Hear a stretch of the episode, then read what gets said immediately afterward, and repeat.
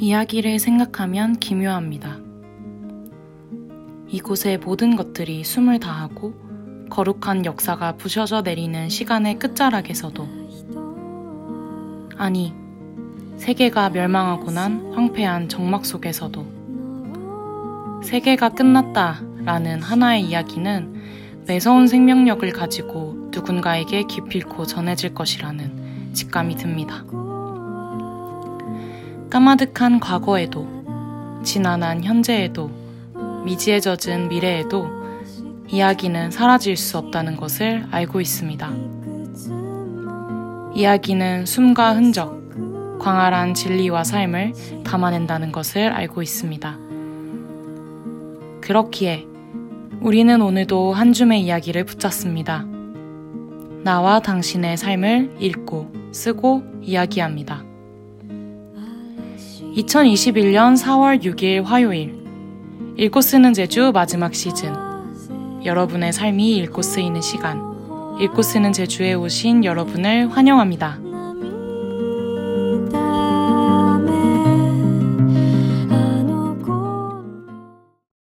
네, 4월 27일 화요일 읽고 쓰는 제주 마지막 시즌에 오신 여러분을 환영합니다. 저는 읽고 쓰는 제주의 DJ 제주고요. 네, 정말 오랜만에 이렇게 마이크를 들고 방송을 하는 것 같아요. 네, 지금 벌써 4월 말인데 이번 학기 방송을 첫 방송을 지금 하고 있는 네 이러고 있네요. 아, 네, 지금 다들 잘 나온다고 이렇게 말씀을 해주시고 계세요. 네, 손님 717님 반갑습니다. 네, 그리고 자 자주님, 자주님, 자이주님도 이렇게 반갑. 싶다고 이렇게 말씀을 해주시고 계세요. 마지막 시즌 거짓말이라고 하는데 저도 이제 먹고 살아야 될 때가 온 것 같아요. 이제 제가 지금 방송을 지금 벌써 3년째 하고 있는데 저도 이제 제 앞길이 있으니까 마이크를 좀 내려놓고 창창한 앞길을 걸어보려고 하고 있습니다. 그래서 아유 오랜만에 이렇게 방송을 하니까 너무 마음 마음이 이렇게 붕 떠가지고 엄청 설레기도 하고 많이 떨리네요. 네, 아유, 절대 긴장 안 할 줄 알았는데, 이게 아무리 많이 해도 짬이라는 게 참 보기보다 그렇게 중요하지 않, 않다는 것을 깨달으면서. 네, 아유, 좀 긴장 좀 풀고, 네, 시작을 해보도록 하겠습니다. 네, 읽고 쓰는 제주를 모르시는 분들도 분명히 계실 것 같고, 자주 들으셨던 분들도 계시겠지만, 네, 또 시즌을 새로 시작한 만큼 쓰는 제주에 대한 방송 소개를 잠깐 하고 넘어가 보려고 해요. 쓰는 제주는 이제 말 그대로 쓰는 제주를 가진 모든 이들을 위한 방송입니다. 또 중의적인 의미로 제가 제주잖아요. DJ 제주잖아요. 그래서 쓰는 제주를 제가 어 뭔가 이렇게 중의적인 의미로 이름을 정했는데 읽는 제가 스스로 읽고 쓰기도 하는 재주를 이 방송을 통해서 보여주겠다라는 의미와 더불어 아까도 말했듯이 읽고 쓰는 재주를 가진 또 다른 모든 사람들과 함께 방송을 만들어가고 싶다라는 네, 뜻으로 이렇게 이름을 정했고요. 그래서 음, 저희 방송은 어, 참 한결 같아요. 참 소나무 같은 방송인데 사실 이게 저의 나태함 때문인지 아니면 이 방송 체제가 좋아서 그런 건지 저도 알 수는 없지만 네 기존 방송과 그대로 어, 틀은 그대로 해서 가져오려고 합니다. 그래서 보통 이제 일스제는 격주로 첫 주는 이제 제가 쓴 글을 읽고 그 다음에 두 번째 주는 이제 타인이 쓴 글, 뭐 청취자 여러분의 글이 될 수도 있고요. 아니면 어, 작가가 멋들어지게 쓴 글이 될 수도 있고 아니면 우리 주변을 구성하는 수많은 글들 있잖아요. 뭐 기사가 될 수도 있고 아니면 노랫말이 될 수도 있고 아니면 뭐 누군가가 이렇게 나에게 건네준 편지 글이 될 수도 있고 네 그래서 그런 다양한 글들을 읽어보는 그런 시간을 가집니다. 그래서 네 첫 번째 어 그걸 뭐라 그러죠? 첫 번째 부 1부는 이제 보통 읽는 재주라고 해서 제가 가져온 글을 읽고요. 두 번째 부는 이제 쓰는 재주라고 해서 네 제가 쓴 글을 읽는 네 그런 그렇게 해서 읽고 쓰는 재주라는 이렇게 방송을 하고 있습니다. 네. 아, 제가 거꾸로 말했네요. 네, 1부가 쓰는 제주고 2부가 읽는 제주네요. 네. 아, 오늘 진짜 이렇게 정신이 없고 말을 못한지. 네, 여러분 예쁘게 봐주시고요. 어쨌든 간에 그렇게 방송 소개를 했으니까 우리 청취 방법도 한번 안내해 볼게요. 방송 청취 방법 안내해 드리겠습니다. 본 방송의 경우 PC로 청취해 주시는 분들께서는 yirb.연세.ac.kr에서 지금 바로 듣기를 클릭해 주시고 어, 스마트폰으로 청취해 주시는 분들께서는 앱스토어, 플레이스토어에서 옆 앱을 다운로드 하신 후 이용을 부탁드리는데요. 지금은 저희가 앱을 정비하는 중이어서 지금 어플이 아마 사용이 안 될 거예요. 그래서 아마 외부로 듣는 방법밖에 없는 것으로 지금 알고 있고요. 네, SoundCloud와 팟빵에 YIRB를 검색하시면 제 방송을 비롯해서 다양한 방송을 다시 들으실 수 있으니 많은 관심 부탁드립니다. 저작권 문제로 다시 듣기에서 제공하지 못하는 음악의 경우 SoundCloud에 선곡표를 올려놓고 있으니 확인해 주시면 감사하겠습니다. 또 더불어 엽은 이번 학기 안전하고 즐거운 방송을 위해 마이크를 주기적으로 소독하고 모든 DJ가 마이크를 마, 마이크 마스크를 쓰고 방송을 진행하고 있습니다. 사회적 거리두기를 지키며 안심하고 들을 수 있는 엽이 되기 위해 항상 노력하겠습니다. 네. 아유 뭐제 제주님이 사랑으로 먹고 살기 부족하냐고라고 이렇게 말씀해 주셨는데 아 그렇네요. 또 세상이 그렇죠. 이렇게 사랑으로 다 안 되는 것들이 있어가지고 네.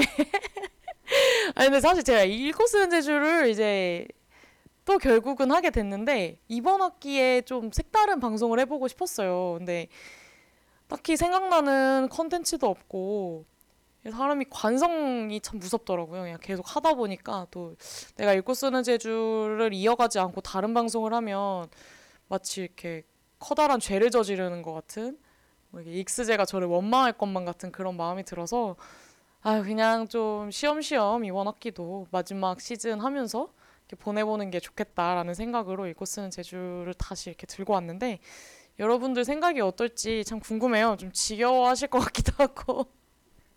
네, 그래서 죽지도 않고 또 온 정말 마지막 시즌으로 돌아온 읽고 쓰는 제주를 지금부터 본격적으로 시작을 해보려고 합니다. 네, 익스제가 정말 저의 일부가 되어버린 것 같아요.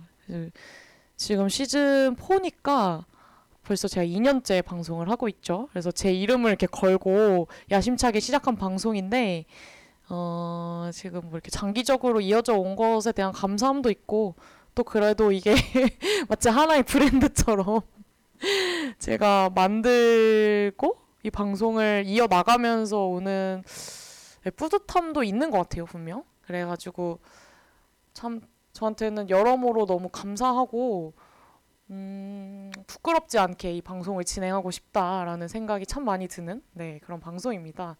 그래서 제가 또 굉장히 웃긴 게 맨날 이제 마지막 시즌이다 마지막 시즌이다 이러면서 항상 마지막 화를 제대로 마무리를 안 하고 그냥 다음 시즌으로 넘어오는 게 관행이 되어 버렸어요. 그래서 지난 읽고 쓰는 제주 시즌 3도 어, 시즌 2에서 계속 함께 해주신 이제 DJ 그린님과 같이 마지막 방송을 하고 나서 제가 이제 혼자서 마무리 방송을 하려고 했는데 어 그게 뭐 제 개인적인 사정도 있었고 또 라디오 시스템 문제도 있었고 그래가지고 마무리를 또 제대로 못하고 그냥 이렇게 또 시즌 4로 넘어오게 됐네요. 그래서 네 항상 이렇게 새로운 시즌의 첫 방송은 지난 시즌에 대한 참여로부터 시작을 하는 것 같은데 네, 여러분 정말 죄송하고요. 이번 시즌은 마무리 시즌인 만큼 제가 아름다운 마무리를 다 끝내고 네 그렇게 마지막 방송에 눈물 이제 한 한 바가지 쏟고 네 그렇게 끝냈으면 좋겠네요. 네. 아, 네, 혜혜님이 아주 잘 들린다고 이렇게 와라고 박수도 이렇게 쳐 주시고 계시네요. 네, 혜혜님 반갑습니다. 네, 지혜준님이 마지막 방송 없는 게 전통이었군요 라고 해주시는데 아 사실 전통을 만들려고 한 건 아닌데 네, 결국 뭐 저의 나태함 때문이겠죠? 네, 그렇습니다. 네, 그래서 뭐 여러분들 안부가 너무 궁금하네요. 되게 오랫동안 방송을 쉬었는데 참 이렇게 습관적으로 방송을 하다가 오랜만에 방송을 하게 되니까 여러분들 안부도 궁금하고 빨리 이제 제 안부를 전하고 싶은 그런 마음도 참 드네요. 저는 음, 저의 근황을 좀 말하자면 어, 저는 일단 읽고 쓰는 제주 그리고 읽고 쓰는 제주를 가진 네, 여러분들이 참 많이 보고 싶었고요. 그리웠고 네, 저는 요즘에 건강에 약간 꽂혀가지고 어떻게 하면 효능감 있고 건강한 삶을 살까 고민을 많이 하고 있습니다. 네, 그래서 최근에 PT도 시작했고요. 밥도 조금 음, 건강한 식단으로 먹으려고 노력을 하고 있고 아, 이게 제가 조금 태어난 김에 사는 약간 좀 막 사는 스타일이었는데 술도 엄청 먹고 어 되게 친구들이랑 막 막 맨날 밤새고 막 뭐 술 마시고 막 그러는 게 저의 일상 중에 하나였는데 약간 이제 이렇게 살다가 내가 30대 때 하고 싶은 일이 너무 많은데 그 일들을 다 못 해내겠다 뭐 이런 생각들이 들면서 아, 건강 때문에 내 인생이 발목 잡히는 일은 없어야겠다 라는 어떤 커다란 깨달음을 얻고 요즘엔 되게 건강에 신경을 많이 쓰고 있고요. 그다음에 또 최근에 제주도를 갔다 왔어요. 제가 뭐 아시는 분들은 아시겠지만 제 DJ 명이 제주도에서 이제 그 제주라는 이름을 따온 건데 또 제가 너무 사랑하는 장소인 그런 제주에 가서 또 사랑하는 친구와 함께 되게 즐거운 시간을 보내고 왔었고 요즘에 저는 제가 제일 많이 드는 감정은 어, 뒤에도 말할 것 같은데 약간 후회를 많이 하는 것 같아요. 그래서 운동도 계속 열심히 하려고 하는 것 같고 효능감 있게 살려고 하는 것 같고 뭔가 후회라는 감정이 사실 뭐 부정적이게 들릴 수도 있지만 사실 저는 되게 객관적으로 바라보자면 후회는 조금 그리움과 가까운 감정이라고 생각을 많이 하거든요. 그래서 뭔가 뭐 코로나 때문인지 아니면 그냥 제 나이 때문인지 혹은 제가 지금 서해 처 처해 있는 서 있는 그 위치 때문인지는 모르겠지만 자꾸 지난 일을 돌아보고 무언가를 후회하고 누군가를 그리워하는 감정들이 많이 들더라고요. 그래서 그냥 그렇게 살아가고 있는 것 같아요, 저는. 자꾸 제가 지나온 어떤 기억의 흔적들을 더듬으면서 네, 그런 후회 감정이 되게 저를 많이 짓누르고 있는 것 같아요. 그렇습니다. 네, 그래서 뭐 저의 근황은 이렇게 전했고요. 너무 갑자기 우울해졌나요? 사실 뭐 저는 그렇게 우울하진 또 않습니다. 최근에 좀 막 여러 일들이 참 많았던 것 같아요. 제가 원래 자취를 했었는데 자취방도 정리를 하고 집에 다시 본가로 다시 들어가기도 했고 또 제가 되게 가까이 뒀던 사람들 또 제가 정말 음, 많이 마음을 줬던 사람과 멀어지기도 했었고 또 그것과 반대로 또 되게 의외의 사람들이 저한테 다가와 줘가지고 새롭게 관계를 구축해가는 그런 과정에 있기도 하고요. 그래가지고 뭐 뭔가 약간 지금 봄이잖아요. 또 되게 생명력이 넘치는 삶을 살고 있지 않나. 이제 근데 또 생명력이라는 게 또 결국에는 무언가가 다시 자라고 그 자랄 공간이 생긴다는 건 또 누군가가 죽었기 때문이라고 저는 생각을 하는데 그 자라나는 어떤 것에 대한 기쁨과 감사함과 동시에 더불어 네, 뭐 죽어간 것들에 대한 그리움과 후회가 좀 쓸쓸하게 남아 있는 것 같습니다. 아유 또 이렇게 혜혜님이 봄의 제주 너무 좋았겠다라고 해 주셨어요. 네, 아 제가 4월에 또 제주를 처음 가봐요. 이제 되게 여러 계절에 걸쳐서 제주를 많이 갔었는데 또 4월 그리고 봄이 이제 한창일 때 제주를 처음 갔었어요. 근데 어, 너무 좋더라고요. 뭐 겹벚꽃이 되게 많이 피었을 것이다라고 기대를 엄청 하고 갔는데 겹벚꽃은 이미 다 지, 지고 있었던 상황이었고 대신에 뭐 정말 그 푸른 정말 눈이 새파랄진 정도로 새파라질 아 왜 이렇게 발음이 안 되지 오늘 새파래질 정도로 정말 눈이 부신 그런 풍경들을 많이 봤던 것 같고 네 날씨도 너무 좋아가지고 물론 바람이 많이 분 날이 있어서 힘들긴 했었지만 네 그래도 여러모로 너무 너무 정말 봄에 걸맞는 형용사들이 가득한 그런 제주였던 것 같습니다. 네. 그랬습니다.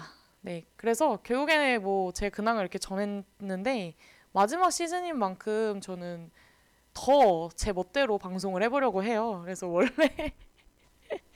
원래 방송을 제가 항상 제 맘대로 하고 뭐 방송 시간도 항상 어기고 막 제가 옆에서 욕도 많이 먹고 되게 그랬었는데 사람들이 막 제 방송 피드백하는 거 되게 피곤해하고 그랬었 그랬었는데 뭐 결국에는 글을 읽고 싶으면 읽고 쓰고 싶으면 쓰고 네 그렇게 방송을 하면서 이어 나가 보려고 합니다. 그래서 아무런 계획이 없이 지금 방송을 하고 있고요. 오늘은 이제 항상 글 혹은 이제 책을 피면 첫머리에 어떤 글에 대한 간략한 소개가 있잖아요. 뭐 작가의 말이라든가 아니면 뭐 추천사라든가 혹은 뭐 서론이 될 수도 있겠고요. 그래서 그런 프롤로그 같은 그런 방송이 되지 않을까 하면서 저도 오랜만에 방송을 하니까 긴장도 했고 좀 이제 릴렉스 할 겸 프롤로그처럼 자연스럽게 진행을 해보려고 합니다. 네. 아, 지아혜준 님이 방송 안 하냐고 7시간 방송 가나요? 라고 해주셨는데 아, 제가 방송을 너무 맘대로 하니까 이제 이러면 안 되겠다 싶어가지고 제 방송을 조금 타이트하게 해보려고 뒤에 일정을 잡아놨습니다. 그래서 제가 아, 저 요즘에 또 하는 일이 있네요. 그 제가 요즘에 야학에서 어, 교실을 하나 맡아가지고 수업을 하고 있거든요. 그래서 네, 매주 화요일 저녁에 야학 수업을 하고 있어요. 그래가지고 이제 수업을 가야 되기 때문에 저는 네, 방송을 철저하게 딱 끊고 뒤도 돌아보지 않고 가겠습니다. 네, 그러면 이제 빨리빨리 방송을 진행해야 되는데 어, 이곳은 제주 마지막 시즌인데 아, 이번에 썸네일 다들 보셨나요? 네. 제가 이제 시즌별로 약간 컨셉을 잡았어요. 이제 처음에는 약간 이렇게 숲에서 아기가 이렇게 책을 보고 있는 네. 그런 느낌의 이제 썸네일을 제가 만들었었는데 이제 그 아이가 갑자기 숲으로 가더니 이제 바다로 가더니 이제 우주까지 이제 진출을 해가지고 아 이제 마지막 시즌은 이제 우주에 유영하는 듯한 그런 정말 몽환적이고 네, 환상적인 경험을 선사하겠다. 뭐 이런 이렇게 포부로 썸네일을 그렸는데 다들 마음에 드시는지 모르겠네요. 네, 청취자 여러분의 감상이 참 궁금합니다. 아, 제가 야학을 말했는데 야학에 들렸다고 이렇게 댓글에 달아주셨는데 네, 야학이라고 밤에 가르치는 네, 그런 학교죠. 네, 밤에 공부하는 학교 야학을 제가 가야 하기 때문에 네, 각설하고 아유 이그 제 이야기하면 또 끝도 없습니다. 네, 오늘 그럼 주제를 말하면서 이제 주제를 후딱후딱 얘기하고 일부러 넘어가 보도록 할게요. 주제는 나의 글입니다. 뭐 이제 진짜 뭐 할 게 없어요. 저는 이제 방송을 할 게 없는데 어쩌다가 이렇게 또 옆에 발목이 잡혀가지고 이렇게 방송을 하게 됐는데 아니 주제도 와 방송 막 3년 동안 하니까 이제 할 게 없어요 진짜. 그래서 결국에는 이제 나의 글이라는 거를 정하게 됐습니다. 뭐 결국에는 제가 이 주제를 선정하게 된 이유는 초심으로 돌아가 보자라는 생각이 좀 강했던 것 같아요. 내가 왜 읽고 쓰는 재주를 시작했는가? 내가 왜 읽고 쓴다는 것에 대한 애착을 가지고 이런 방송을 길게 하고 누군가의 글을 읽는다는 것에 대한 음, 복합적인 감정을 느끼는가에 대한 질문이 계속 머릿속에 떠오르더라고요. 어, 뭐 지금까지 수많은 주제들을 다뤘고 또 제 방송이 워낙 게스트들이 다양했죠.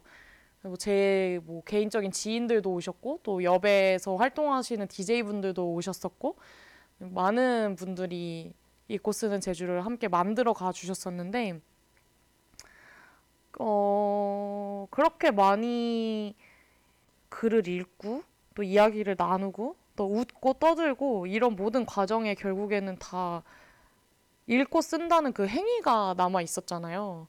그래서 도대체 나에게 그 읽고 쓴다는 행위가 무엇이길래 이렇게 나를 오랫동안 방송하게 하는 원동력을 주는 것일까? 라는 생각에 네. 도대체 나에게 글이란 어떤 존재일까? 라는 어떤 철학적인 질문에 다다르게 되었고요. 그래서 나의 글이라는 것을 주제로 오늘 방송을 프롤로그처럼 해보면 좋겠다라는 생각을 했습니다. 참 이야기를 생각하면 기묘한 것 같아요. 참 이야기라는 것이 가진 어떤 힘이 분명히 있고 음, 뭐 아까 봄 이야기하면서 생명력 이야기를 했던 것 같은데 저는 이야기만큼 생명력이 질긴 것도 없다고 생각을 하거든요. 그리고 실제로 타인에게 이야기가 가진 어떤 그 생명력을 전이할 수 있는 그 과정도 너무 빠르고 쉽게 저는 가는 것 같아요. 그러니까 내가 누군가의 글을 읽어서 그 그로부터 어떤 그 글이 내뿜는 어떤 기운을 제가 얻게 되는 경우도 있고 내 마음을 글에다 담으면 그 마음이 저는 고스란히 또 타인에게 전해지는 경험도 많이 했었거든요. 그러다 보니까 저는 참 글이라는 것이 정말 이 세상이 멸망하고 모두가 생명력을 다 잃는다고 해도 끝까지 남아서 이야기는 맴돌지 않을까라는 그런 뭔가 매서운 어떤 생명력을 가진다라는 생각을 참 많이 하게 되는데요. 그러니까 내가 어떤 말하고자 하는 것, 내가 써내려가는 글이 기필코 누구한테 전해질 것이라는 어떤 그런 필연적인 운명을 좀 믿는 것 같아요. 네, 그래서 저한테는 글이 그런 의미로 많이 다가오는데 여러분들은 어떨지 모르겠어요. 여러분들은 글을 사랑하시나요? 사랑한다면 왜 글을 사랑하시고 왜 글을 읽으시는지 혹은 왜 글을 쓰시는지 참 궁금합니다. 네, 그래서 그런 이야기를 같이 나눠보면 좋을 것 같아요. 아이고 벌써 오프닝만 30분을 이렇게 했는데요. 네, 제가 원래 그러니까 뭐 어쩔 수 없는 것 같고요. 그러면 노래 한 곡 들으면서 이제 글에 대한 이야기를 본격적으로 한번 해보려고 합니다. 오늘은 뭐 그냥 결국에는 제가 왜 글을 좋아하냐 글이 나한테 어떤 의미냐. 글이란 것의 특성이 우리 삶에서 어떻게 펼쳐지고 있느냐 뭐 이런 이야기들을 하게 될 것 같아요. 네. 관심 없으신 분들은 음, 어쩔 수 없겠지만 네 그래도 글이 참 멀게 느껴질 수도 있지만 어 저는 또 반대로 이야기하자면 글이란 만큼 또 친숙한 것이 없다고 생각을 하거든요. 사실 뭐 라디오라는 것도 결국에는 어, 하나의 글을 전한다고 생각을 하고 또 누군가의 삶 자체가 저는 또 글이라고 생각을 하기 때문에 그냥 듣다 보면 뭔가 뭐 딱딱한 책이나 뭐 어떤 활자보다는 그냥 아 사람 사는 이야기구나 우리가 살아가는 하나의 어떤 장면들이구나라는 생각을 많이 하시게 될 것 같습니다. 그래서 글을 좋아하든 싫어하든 여러분들은 모두 읽고 쓰는 제주시니까요. 네 함께 해주셨으면 좋겠고요. 네, 그러면 노래 한 곡 듣고 일부로 본격적으로 찾아오겠습니다. 네. 제이콥 콜리어의 인투 딥 듣고 오겠습니다.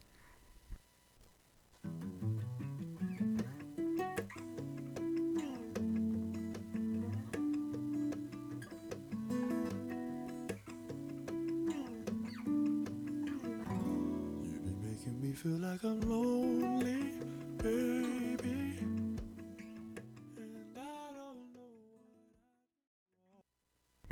네, 제이콥 콜리어의 인투 딥 듣고 오셨습니다. 어쿠스틱 버전으로 틀어드렸는데, 네. 참 좋은 노래죠? 아유, 손님 846님이 요즘 이 노래 매일 들어요 라고 해주셨는데, 아, 이렇게 말씀하시니까 갑자기 누군지 알 것 같은 그런 느낌이 강력하게 드네요. 네. 아유, 혜혜님은 글 마침 저녁에 장문 수업이 있어서 가야 된다고 이 글을 듣고 싶은데 라고 해주셨고 글에는 힘이 있는 것 같아요. 생각을 바꿔주는 감정을 불어넣는 이라고 댓글 남겨주셨습니다. 그쵸. 글에는 참 힘이 있죠. 그래서 참 역사적으로 글이 인간과 분리된 적이 있었나. 그리고 인간의 어떤 위대한 문명이나 혹은 어떤 역사적 사건에는 다 글이 있었다라는 생각이 참 많이 들어요. 그리고 우리의 그런 사소한 어떤 감정들에는 또 다 글이 있는 거잖아요. 내가 어떤 감정을 물론 내 마음속으로만 혹은 내 어떤 머릿속으로만 떠올리고 느낄 수 있지만 그거를 세상 밖으로 표출하고 표현하고 나라는 존재가 드러나는 순간에는 결국 다 글이 있다고 저는 생각을 하거든요. 그래서 전 글은 너무 일상적이고 만연하고 우리 도처에 있는 너무 친숙한 하지만 너무 강력한 누군가에게 내 감정과 생각을 전할 수 있는 그런 수단이 되기도 하죠. 또 지혜주님은 저 글 읽는 거 좋아해요. 누군 누군가 쓴 글을 읽으면 설레요. 새로운 사람을 알아가는 기분? 저한테 직접 말해주는 것보다 글로 전하면 그 사람의 내밀한 이야기를 듣는 기분이 들어서요. 라고 말씀해 주셨습니다. 그쵸. 아유, 글을 또 이렇게 좋아하시는 분들이 많아가지고 참 기쁘네요. 그, 맞아요. 저도 진짜 읽고 쓰는 재주를 왜 했냐라고 또 돌이켜 생각을 해보면 설렘 때문에 했던 것 같아요. 그러니까 저는 제 생각을 글로 표현하는 걸 너무 좋아하거든요.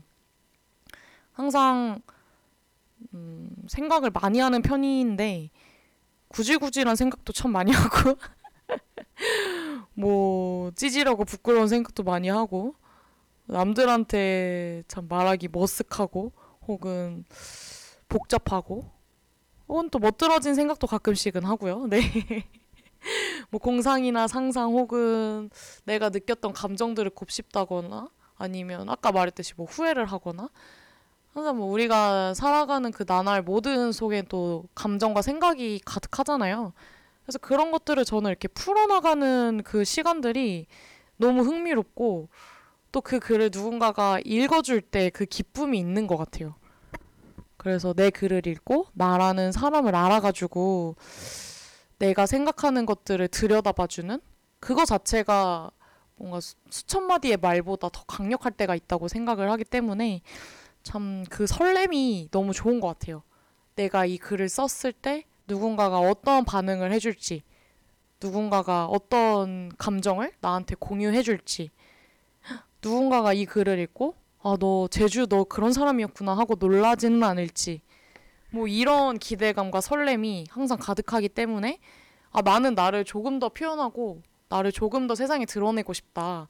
라는 생각이 읽고 쓰는 재주를 만들어 준 것은 아닌가. 뭐, 네. 갑자기 그런 또 하나의 계기가 이렇게 떠오르네요. 네. 결국 글이라는 거는 또 그 사람 냄새가 나는 것 같아요. 그래서 그 사람이 쓴 펜을 잡고 쓰는 순간 사실 인간이 다 각자의 고유한 글씨체가 있듯이 그 사람의 냄새 혹은 그 사람의 모양새를 글이 다 따라간다고 저는 생각을 하거든요. 그래서 뭔가 한 아티스트가 아무리 새로운 시도를 해도 그 사람의 목소리나 스타일 때문에 음악들이 어떤 갈래로 분류가 될 수 있잖아요.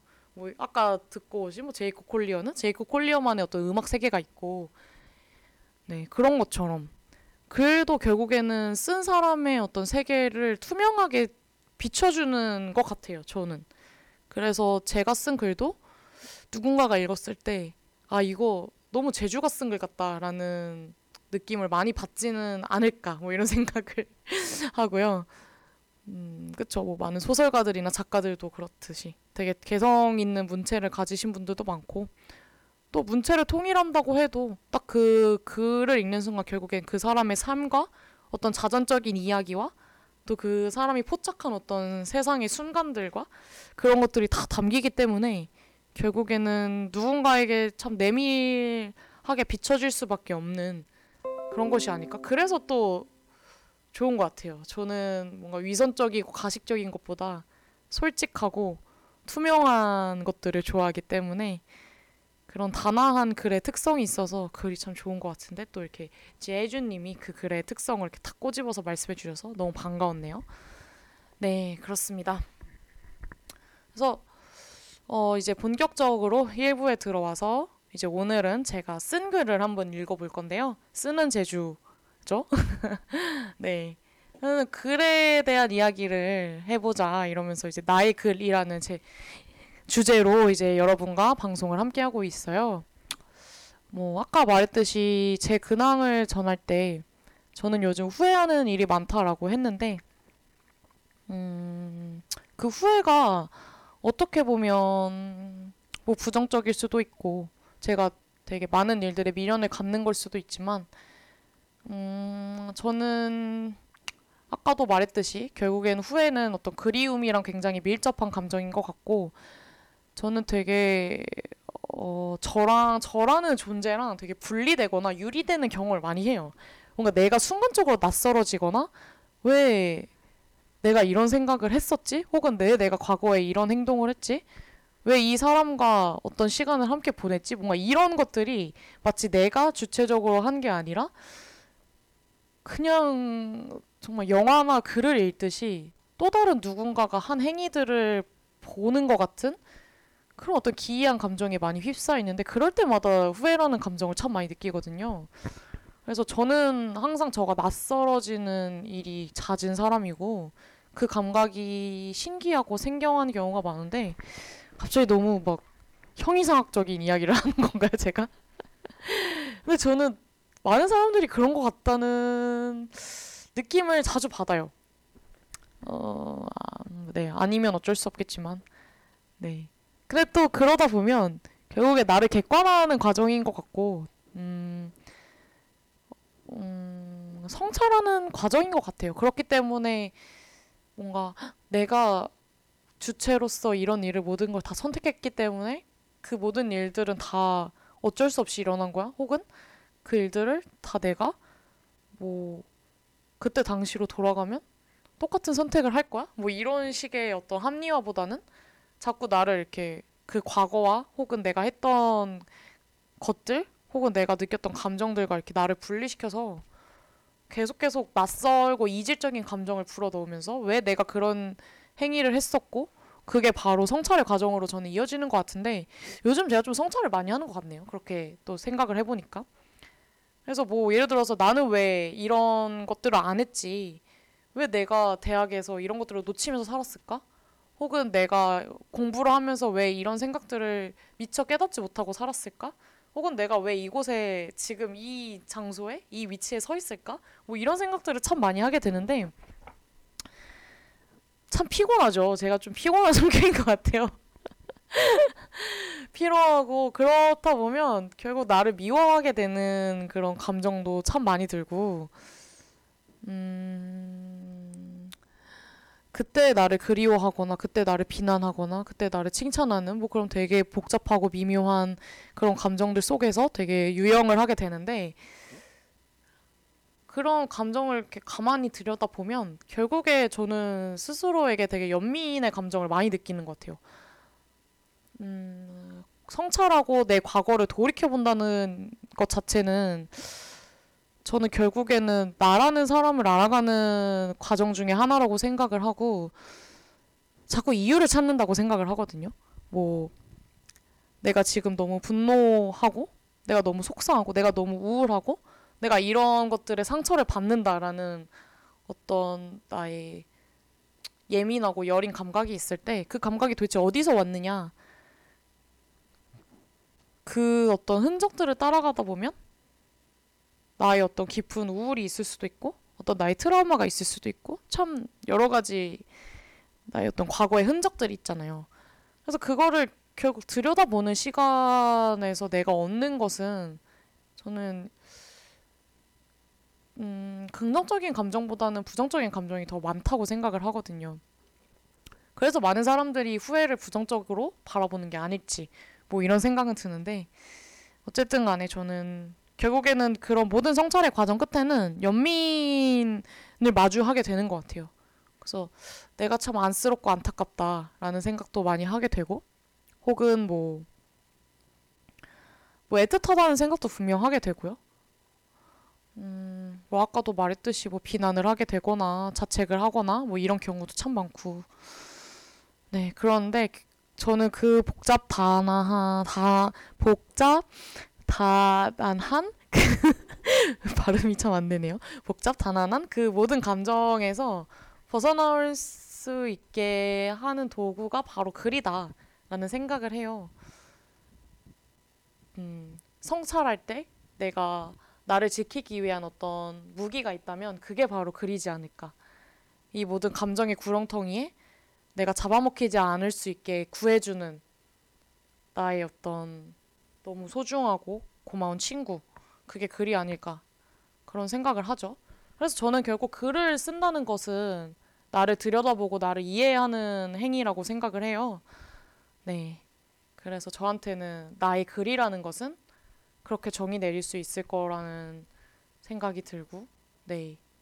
그래서 읽고 쓰는 제주도 그만큼 계속 제가 찾아오게 하는 힘이 있는 것도 결국에는 알 수 없는 나 자신을 계속 계속 이해하고 재단하고 뭐 재단하는 건 또 나쁜 건가요? 네 이해하고 나를 돌아보고 안심시켜주는 네 그런 수단이기 때문에 결국에는 저는 계속 여기로 돌아와서 방송을 하고 말을 하고 또 글을 써내려가는 것이 아닐까 뭐 이런 생각이 듭니다. 아, 제가 너무 재미없는 제 얘기만 이렇게 막 줄줄이 이어가고 있는데 뭐 어차피 뭐 프롤로그니까요. 제 마음대로 방송을 하려고 하고요. 네. 그래서 오늘은 사실 제가 쓴 글을 한번 읽어보려고 했는데 이게 시간이 될지 모르겠네요. 막 또 떠들다 보니까 이렇게 시간이 훅 가버렸는데 음 제가 최근에 사실 소설을 썼어요. 그래서 그 소설을 오늘 한번 같이 읽어보려고 어, 했었는데 어, 소설이 꽤나 길어가지고 아마 다는 못 읽을 것 같다는 생각이 드네요. 읽고 쓰는 제주에서 썼던 글이 많이 녹여져 있는 소설이에요. 어, 제가 소설을 써야겠다라는 감각을 느끼는 것도 결국에는 읽고 쓰는 제주로부터 비롯됐던 것 같아요.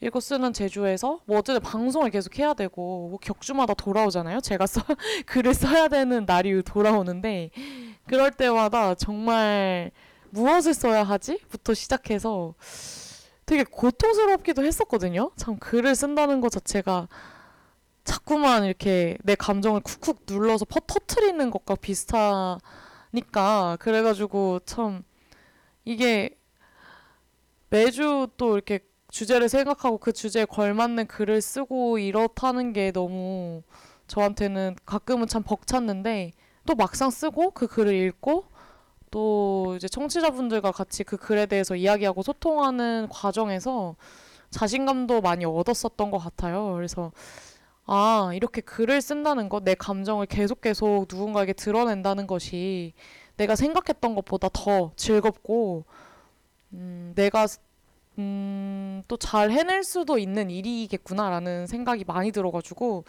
뭔가 본격적으로 내가 지금까지 살아오면서 내 삶의 구석구석 몽탱이 젖어 있는 어떤 감정들을 끌어올려서 글로 표현해보고 싶다. 네. 이런 다짐이 굳건하게 들더라고요. 그래서 소설을 써야겠다. 이쯤이면 이제 내가 소설을 쓸 때가 왔다. 이런 어떤 뭔가 신의 계시 같은 압도적인 그런 느낌을 받아가지고 글을 쓰게 됐는데 뭐 그럴저럭 주변 사람들이 재밌다고 해주는 분들도 참 많았고 저도 뭐 결과물에 대해서 어, 많이 부끄럽기도 하고 아 이게 글을 쓰고 나서 제가 다시 읽어본 적이 많이 없는데 너무 오랜만에 읽는 거거든요. 그래서 좀 부끄럽기도 하고 아직 어, 제가 하고 싶은 이야기가 진실되게 또 투명하게 담겼는지는 잘 모르겠지만 네 그렇지만 그래도 이제 제가 정말 진심을 다해서 쓴 글이었던 것 같아요. 그래서 이 글을 쓰면서 너무 많은 사람들의 얼굴과 너무 많은 사람들의 마음이 생각이 났고 그 마음들을 내가 쓰다듬어 줄 수 있으면 참 좋겠다. 글로써 뭐 그런 그런 여러 사람들을 떠올리면서 썼던 글입니다.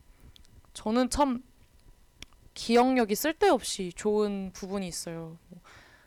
뭐잘 잊고 음, 좀 제가 섬세하지 못한 성격이어가지고 되게 좀 사람들을 섭섭하게 하는 경우도 많거든요. 뭐 사소한 뭐 생일을 잊는다든가 뭐 예를 들어서 아니면 네 지금 방송사고가 났습니다. 마이크 소리가 갑자기 이상해져서 네 지금 방금 말했던 것들이 다 날라갔을 것 같은데 뭐 요약을 하자면 제가 생각보다 섬세하지 못한 성격이라 사소한 것들을 잘 잊어가지고 뭐 생일이라든가 아니면 뭐 친구가 말했던 어떤 특정한 뭐 사건이라든가 이런 것들을 잘 잊어버려요. 그래서 기억력이 안 좋나 싶은데 또 이렇게 잊지 못하는 얼굴들이 있고 저한테는 너무 그런 잊지 못하는 순간들이 도장처럼 꼭꼭 남아가지고 너무 강렬하게 제 마음 한구석에 자리를 지키는 것 같아요. 네, 그런 이야기를 했습니다. 네, 원래 이 소설을 아껴서 읽으려고 했었는데, 음, 나의 글이라는 주제에 내가 읽어야 되는 글이 무엇이 있을까? 읽을 수 있는 글이 무엇이 있을까 했을 때, 결국에는, 아, 오늘 내 결국에는이라는 말을 많이 쓰네. 내가 무슨 글을 읽을 수 있을까라는 질문에 대한 답변은 정해져 있었던 것 같아요. 그냥 결국엔 내가 최근에 썼던 온 마음을 다해서 썼던 글이 있다면 이 소설이지 않을까 했었고 내 삶의 많은 부분이 너무 많이 담겨 있어가지고 음, 또 같이 읽으면 재밌겠다. 네. 참 재밌을 것 같다. 그리고 또 읽고 쓰는 제주에서 내 이름을 걸고 하는 방송인 만큼 내 이름을 걸고 쓴 소설을 읽고 싶다라는 생각도 많이 했었고요. 네, 그랬습니다. 그래서 뭐 이래저래 많은 이유로 읽게 됐는데 이게 제가 막상 소설을 써보니까 소설은 되게 창작의 영역이잖아요.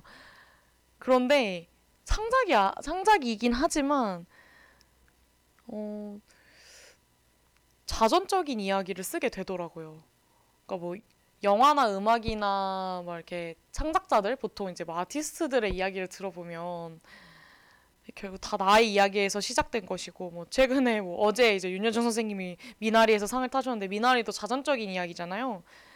근데 아무리 내가 상상한 인물을 두고 상상한 상황에서 이야기를 끌어나가려고 해도 내가 느꼈던 어떤 감정이나 감각이나 진짜 그런 것들이 다 결국엔 들어가게 되더라고요. 그래서 너무 신기했어요, 저도.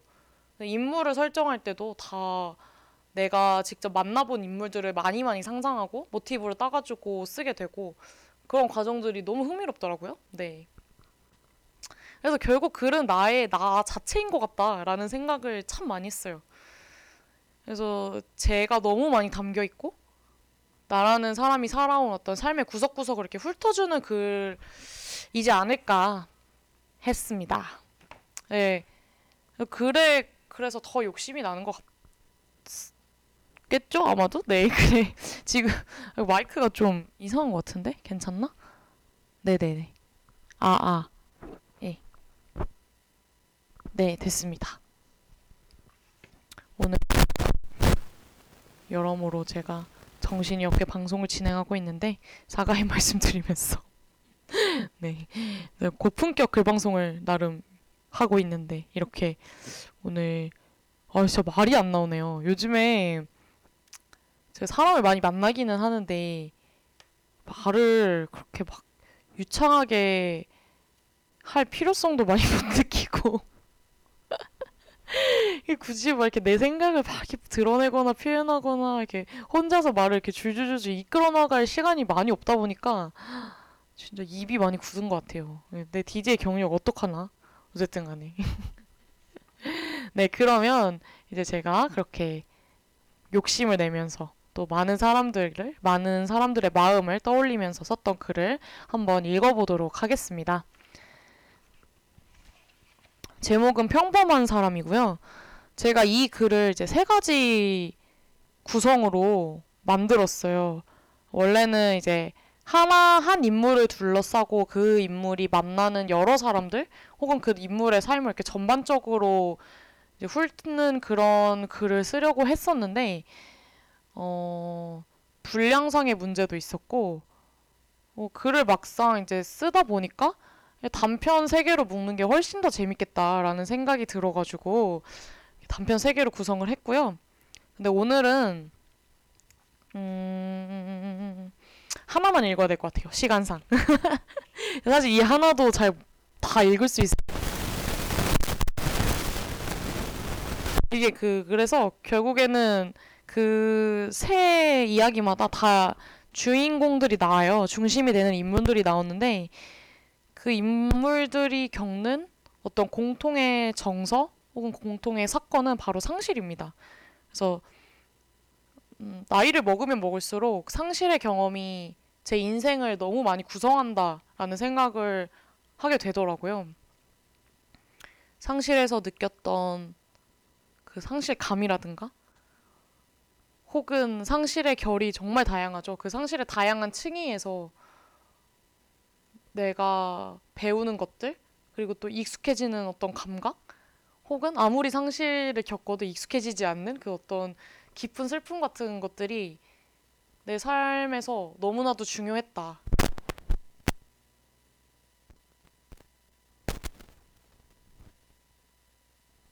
하는 것을 키워드로 잡아서 글을 써오면 아 너무 재밌겠다.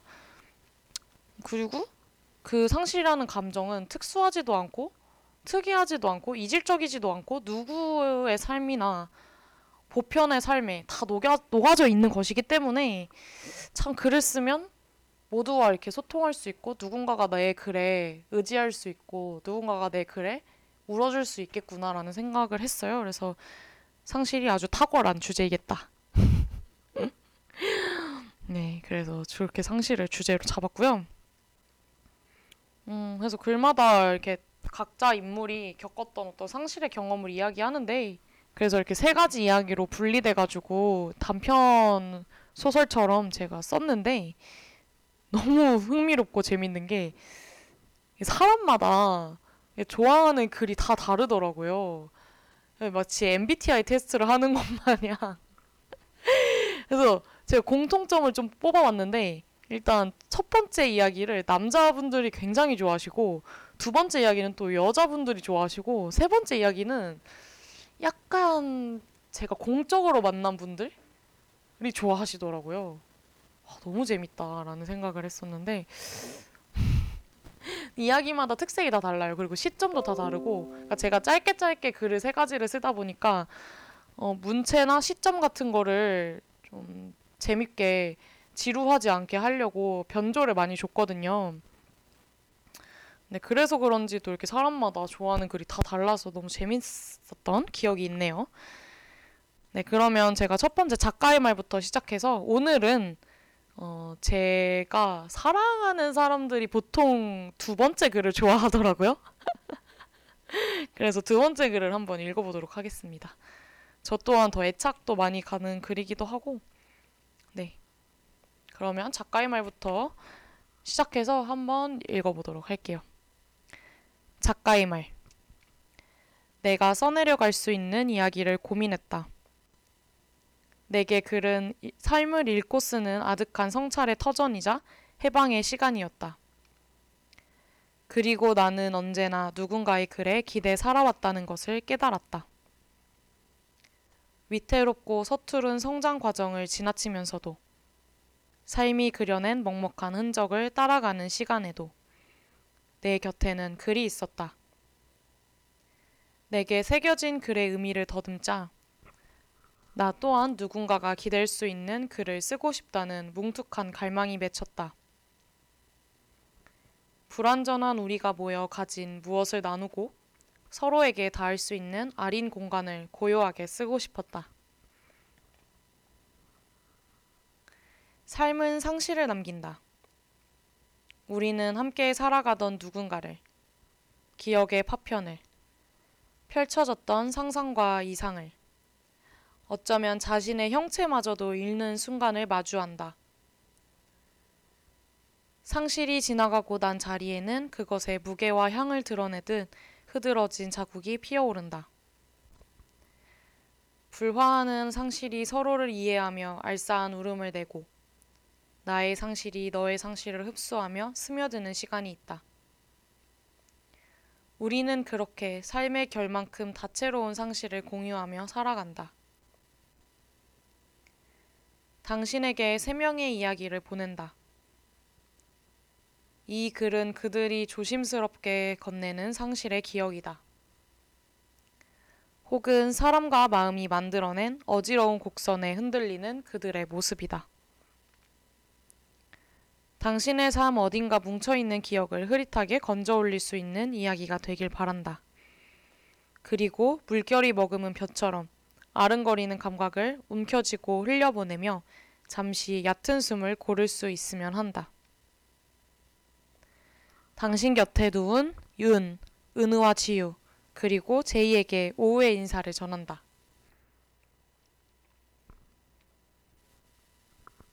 네, 두 번째 이야기 읽어드리겠습니다. 내가 왜 옥상에 올랐는지는 기억나지 않는다. 오직 선명한 장면은 난간에 아슬하게 기댄 작은 몸이었다.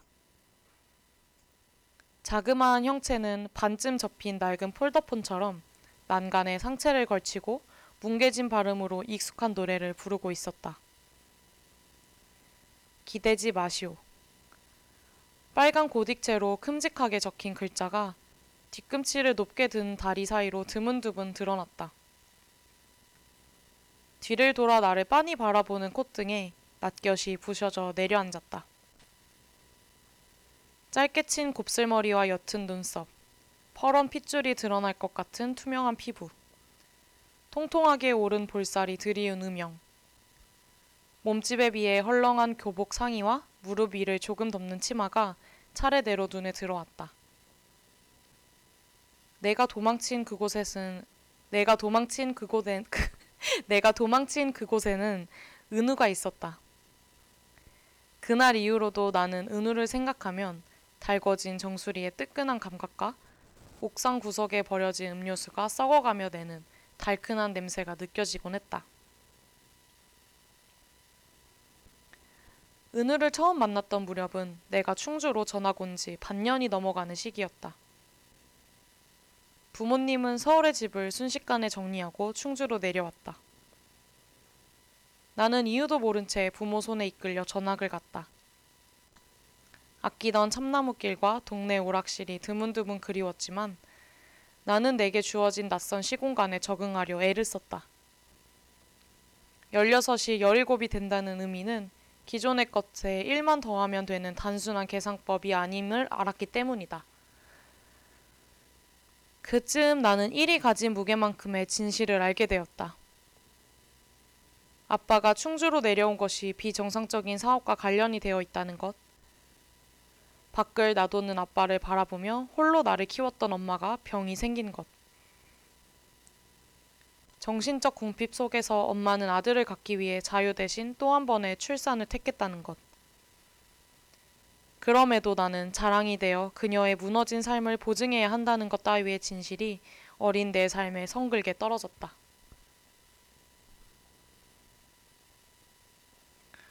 옥상은 우리 아지트가 되었다.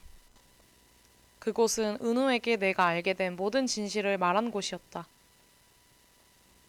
은우의 꿈이 안무가인 것과 은우가 야자를 빼고 매일 고깃집 아르바이트를 한다고 고백한 곳이기도 했다.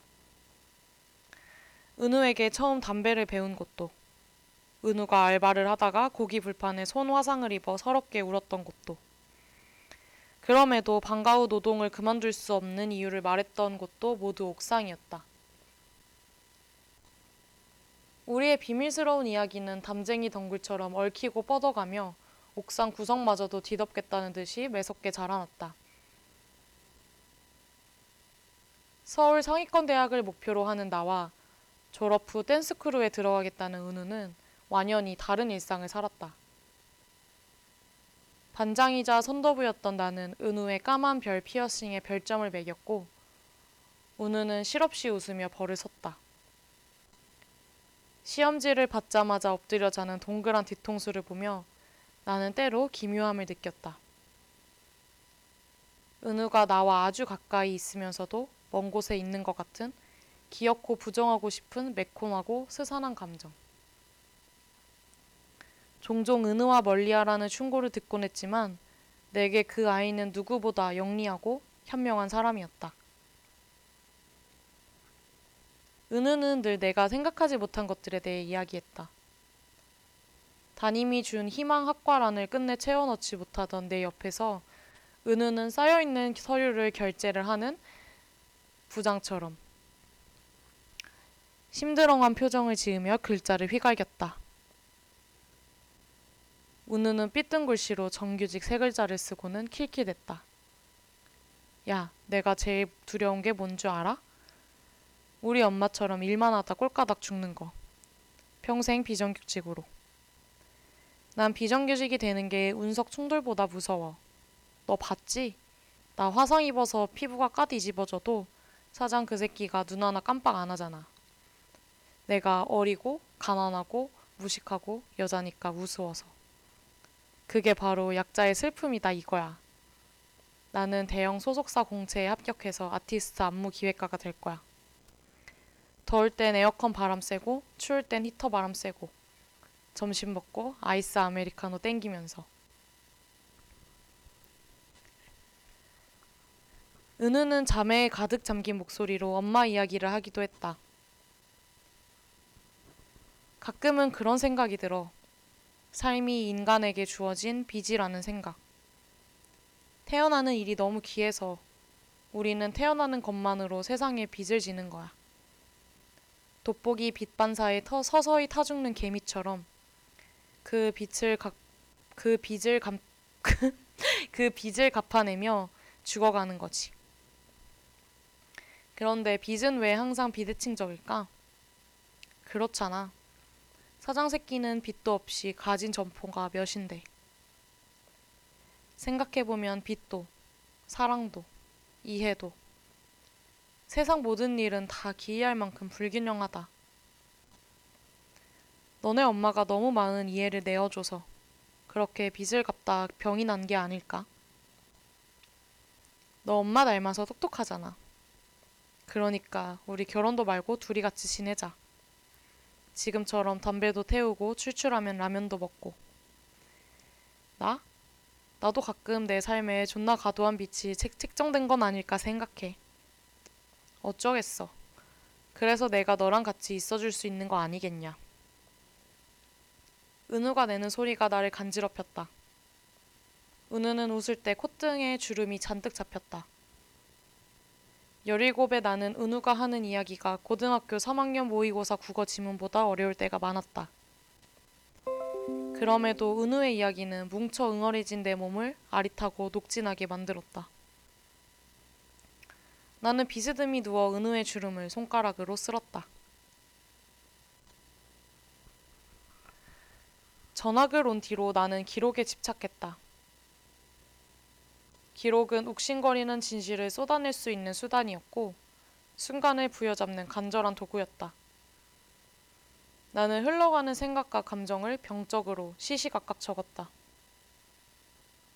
나의 글 대부분에는 은우가 자리했다. 그 시절 가장 길었던 기록은 생일날의 감상이었다. 은우는 내 생일날 알바를 뺐다. 야자가 끝날 때까지 기다린 은우는 음악실로 향했다.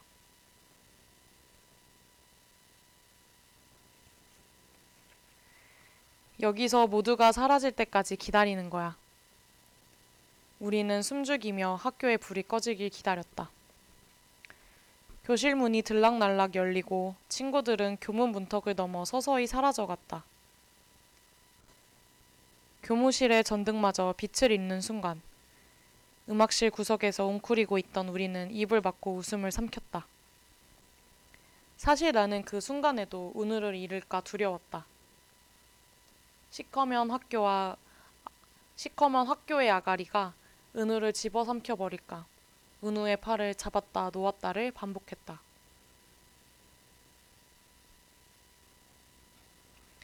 사춘기의 냄새를 짙게 내뿜던 학교는 모든 기력을 쏟아낸 듯 고요했다.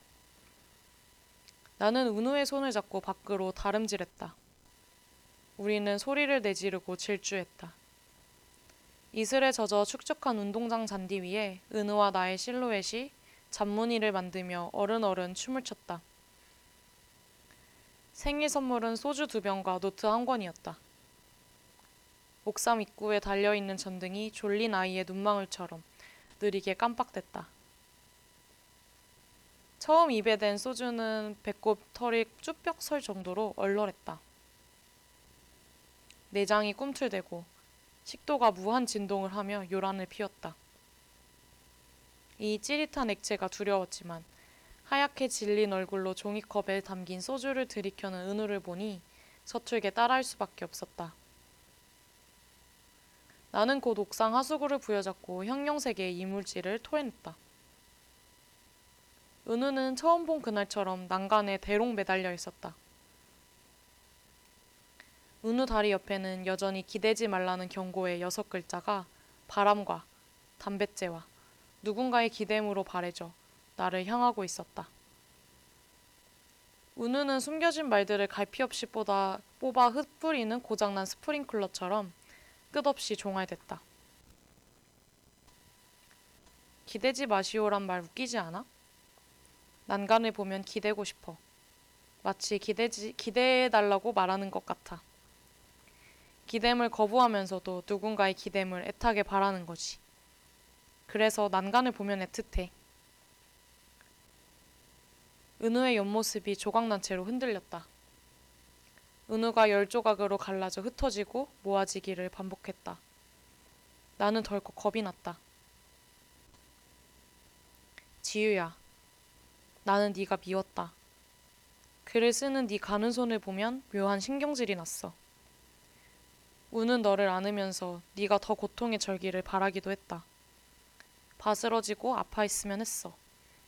나 참 나쁜 새끼지. 은우의 목소리가 물에 젖은 빨랫더미처럼 질척이며 늘어졌다.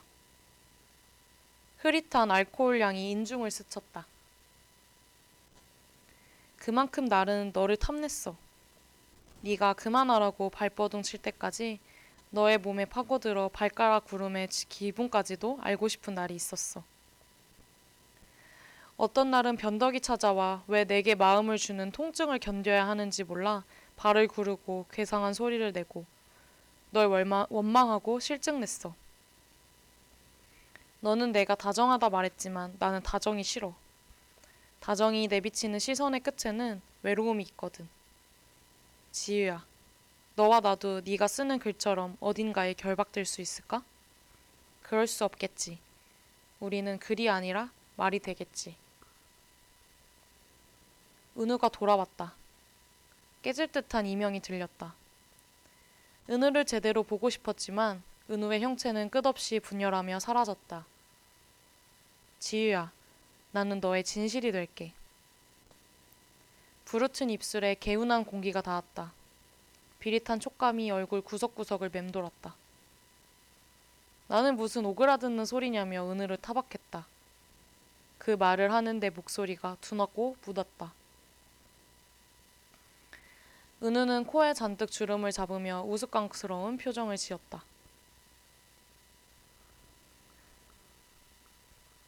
병은 우리 가족을 쉽사리 갉아먹었다. 집안에 번지는 병의 기운이 나를 섬뜩하게 했다. 소록소록 코골이를 하는 어린 남동생의 그림자를 밟고 방을 들어오면 나는 한참을 잠에 들지 못했다. 나의 시간은 아주 야, 얇은 종이처럼 잘게 찢 나의 시간은 아주 얇은 종이처럼 잘게 찢겨 나갔다. 나는 엄마의 병보다 빠른 속도로 앞서 나가야 했다. 열아홉의 무게는 열일곱의 무게에 곱절은 되는 듯 했다. 생경한 속도감에 홀려 종일 온갖 활자를 외우고 들여다봤다. 옥상과 담배와 글은 명품 브랜드보다 더한 사치였다. 은우와 나는 잦은 말다툼을 했다. 은우는 주말이면 김밥을 싸들고 우리 집에 찾아왔다. 죄책감이 거슬림으로 변이할 때쯤 은우는 내게 더 이상 자신의 일상을 문자로 남기지 않았다. 대입 축하 현수막이 학교 사방에 걸렸다. 진한 궁서체로 쓰인 내 이름과 촌스러운 축하 문구들을 바라봤다. 현수막은 매서운 겨울바람에 이리저리 모양을 바꿨다. 수능이 끝난 학교는 무성하고 잡다한 소문으로 팽창해 터져버릴 것만 같았다. 누군가의 수시 입학과 재수 소식이 또 다른 누군가를 울고 웃게 했다. 진득하게 얽혀있는 소문 사이로 희미하게 은우가 있었다. 곁눈질로 아무리 찾아도 볼 수 없었던 은우는 나를 놀리듯이 말로써 자취를 드러냈다. 아, 고은우, 걔 수능 한 달 전쯤에 임신해서 자퇴했는데. 목구멍이 따끔거리고 혀에 신맛이 돌았다. 뾰족하고 거친 유충이 내장을 쑤시며 돌아다니는 느낌이 났다. 어느 시공간에서도 은우가 내게 남기고 간 지독하고 악랄한 감각을 묘사하는 언어를 본 적이 없었다. 그 당시 나는 어떤 것도 글로 나타낼 수 없었고 얼마 안 가 글쓰기를 그만뒀다. 은우의 흔적은 형체를 알 수 없는 재가 되어 허공을 떠다녔다. 은우를 다시 만난 것은 서울에서였다. 꼬박 세 달 동안 이름 모를 열병을 앓고 나니 나는 서울 새내기가 되어 있었다. 스무 살이 자아낸 정치를 은우를 아 스무 살이 자아낸 정치는 은우를 점차 옅어지게 했다. 짭짤한 새내기 시절이 지나가고 전공 서적 앞에 꾸벅 졸던 어느 한낮에 내가 더 이상 담배를 긁던 은우의 볼록한 손톱을 애써 기억하지 않아도 됐었던 그때에 모르는 번호로 문자가 왔다. 은우였다. 은우는 우회로 카페 주소를 보냈다. 전날 한숨을 못 자 멍한 머리가 카페 앞에 서니 쨍해졌다. 날개뼈를 타고 식은땀 한 줌이 흘러갔다. 나의 은우는 18의 궤도에서 멈춰 있었다. 컴컴한 밤의 그늘 밑에서 몰아치는 파도처럼 보이지 않는 말들이 엄하게 머리를 휩쓸며 나를 지배했다. 헐떡이는 숨을 고르며 카페 문을 밀었다. 카페는 오후의 빛과 섞여 나무색으로 물들어 있었다. 나른한 조명 안에서도 풍성한 곱슬머리가 단번에 들어왔다. 은우는 남모르는 분위기를 하고 있었다. 휴대폰을 하다 인기척에 나를 올려다보는 까만 눈도, 개구진 웃음이 아닌 잔잔한 미소도, 짙어진 화장도 우리가 떨어져 살아낸 거리를 증명하듯 낯이 설었다. 3년이 넘는 시간이 3시간의 대화로 압축됐다. 나는 가만히 앉아 복잡한 자퇴 과정과 임신 중단의 고단함을 들었다. 혼자서 산부인과에 앉아 있는 기분과 느껴보지도 못한 아이가 매일 밤 목을 졸랐다는 꿈 이야기를 할 때는 목소리가 높고 커졌다. 은우는 들뜬 빛깔로 흑석같이 짙은 액체가 허벅다리를 타고 쉼없이 떨어진 시간을 늘어놓기도 했다. 그 얼굴은 한참 동안 내 마음을 쏟아니며 구겨지게 했다. 은우는 대체로 평온했고 나는 에이드가 담긴 잔이 넘치도록 감정을 쏟았다.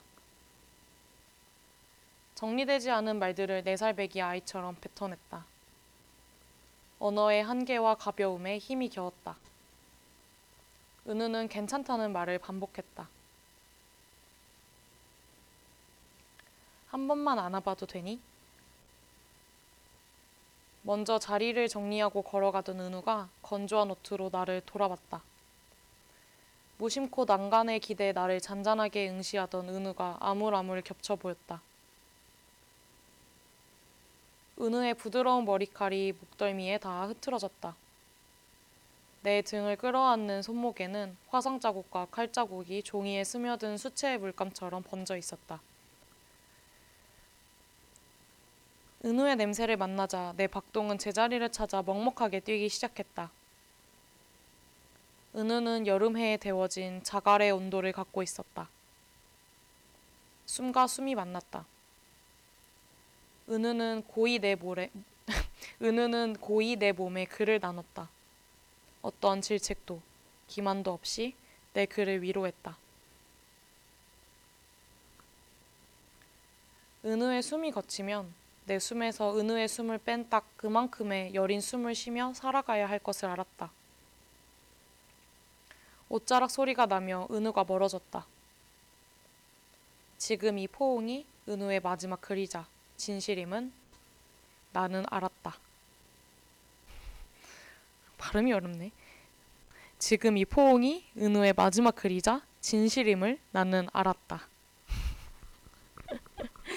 네, 여기까지 두 번째 이야기였고요. 아우, 오, 글을 소리내서 이렇게 긴 글을 읽어본 지가 너무 오래돼가지고, 아유, 발음이 쉽지가 않네요. 오늘 제가 컨디션이 좀 안 좋아가지고. 네, 너무 죄송하고요. 제혜주님도 몰입하면, 몰입하려고 하면 자꾸 웃는다고 저한테 이렇게 말씀을 해주셨는데 너무 죄송합니다. 잘 들으셨나요, 여러분? 아우, 입이 막 너무 뻑뻑해요. 네. 아무튼 지금까지 은우의 이야기였고요. 우리는 노래 한 곡 듣고 다시 돌아와서 마무리 해보려고 하 마무리를 해보려고 합니다. 네. 아에요. 네. 네, 은우에게 바치는 곡을 생각을 해봤어요. 사실 이 이야기가 어, 저 굉장히 자전적인 이야기고 은우의 모티브가 되는 인물이 확실하게 있거든요. 그래서 이름도 비슷하게 지었는데 물론 많은 이야기들이 각색이 됐지만 그 친구를 떠올리면 생각나는 노래가 있어서 가져와 봤습니다. 채페커의 It's Always You 듣고 다시 돌아올게요.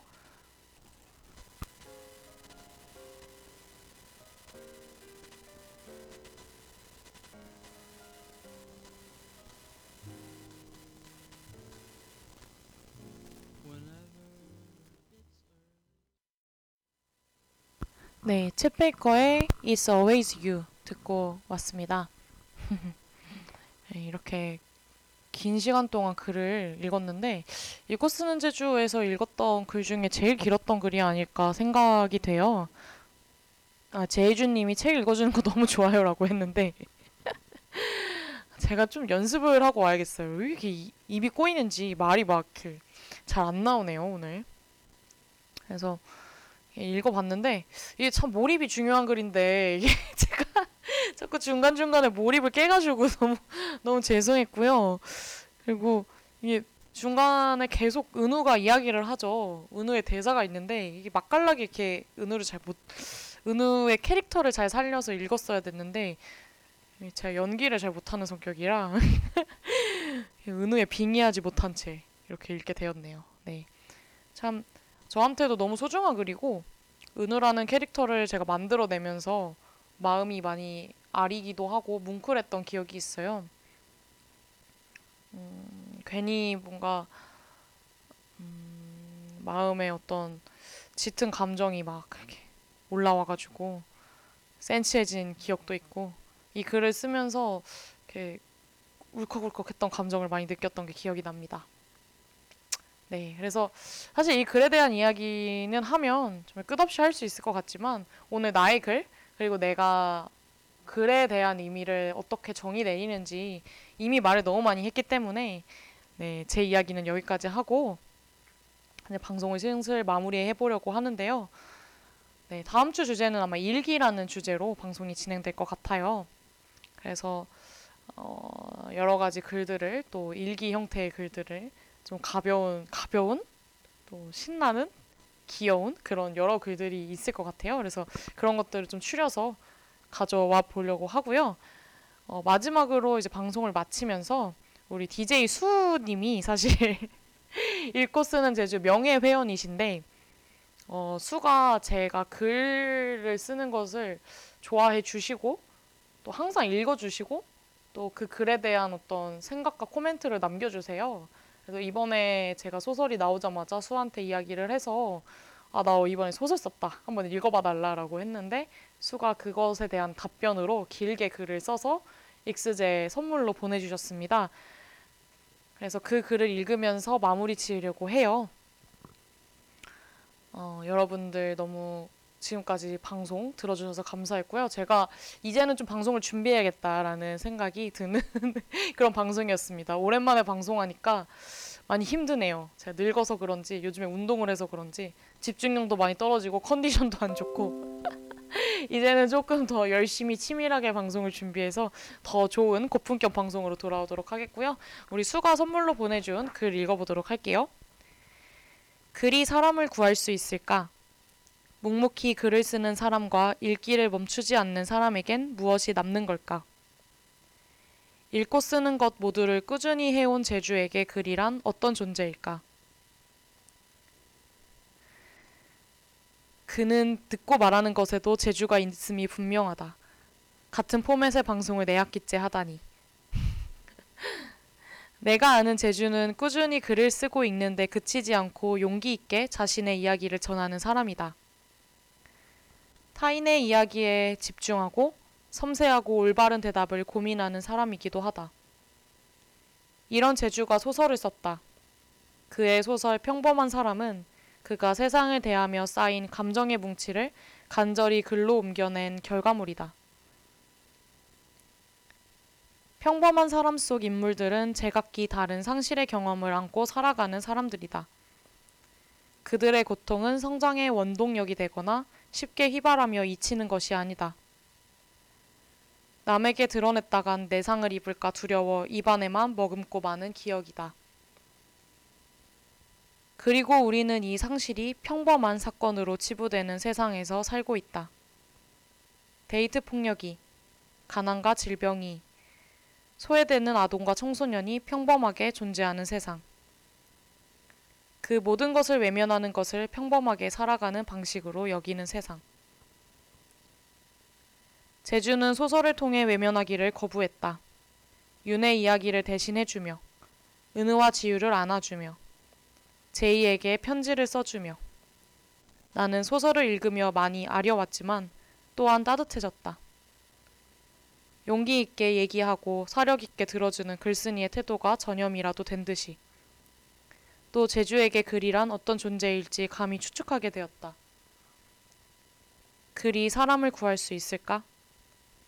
다른 말로 우리가 서로를 구할 수 있을까? 제주에겐 읽고 쓰는 일이 그 과정과 결과를 나누는 일이 서로를 이해하고 돕기 위한 방법일 것이다. 앞으로 제주가 들려줄 이야기와 그가 친구들과 공유할 세계가 기대된다. 추신 익스제 시즌4 많이 많이 들어주세요. 히히. 손이수 배상.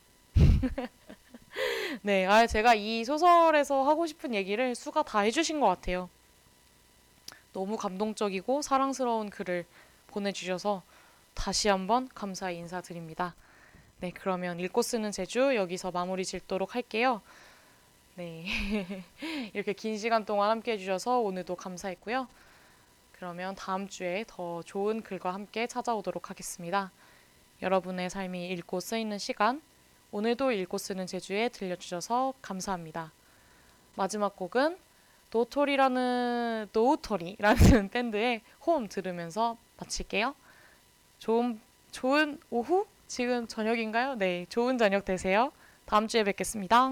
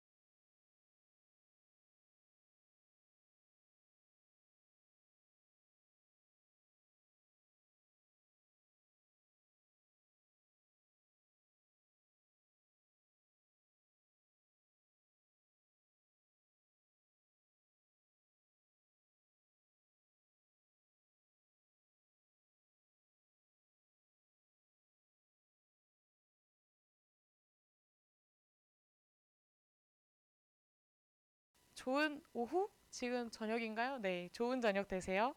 다음 주에 뵙겠습니다.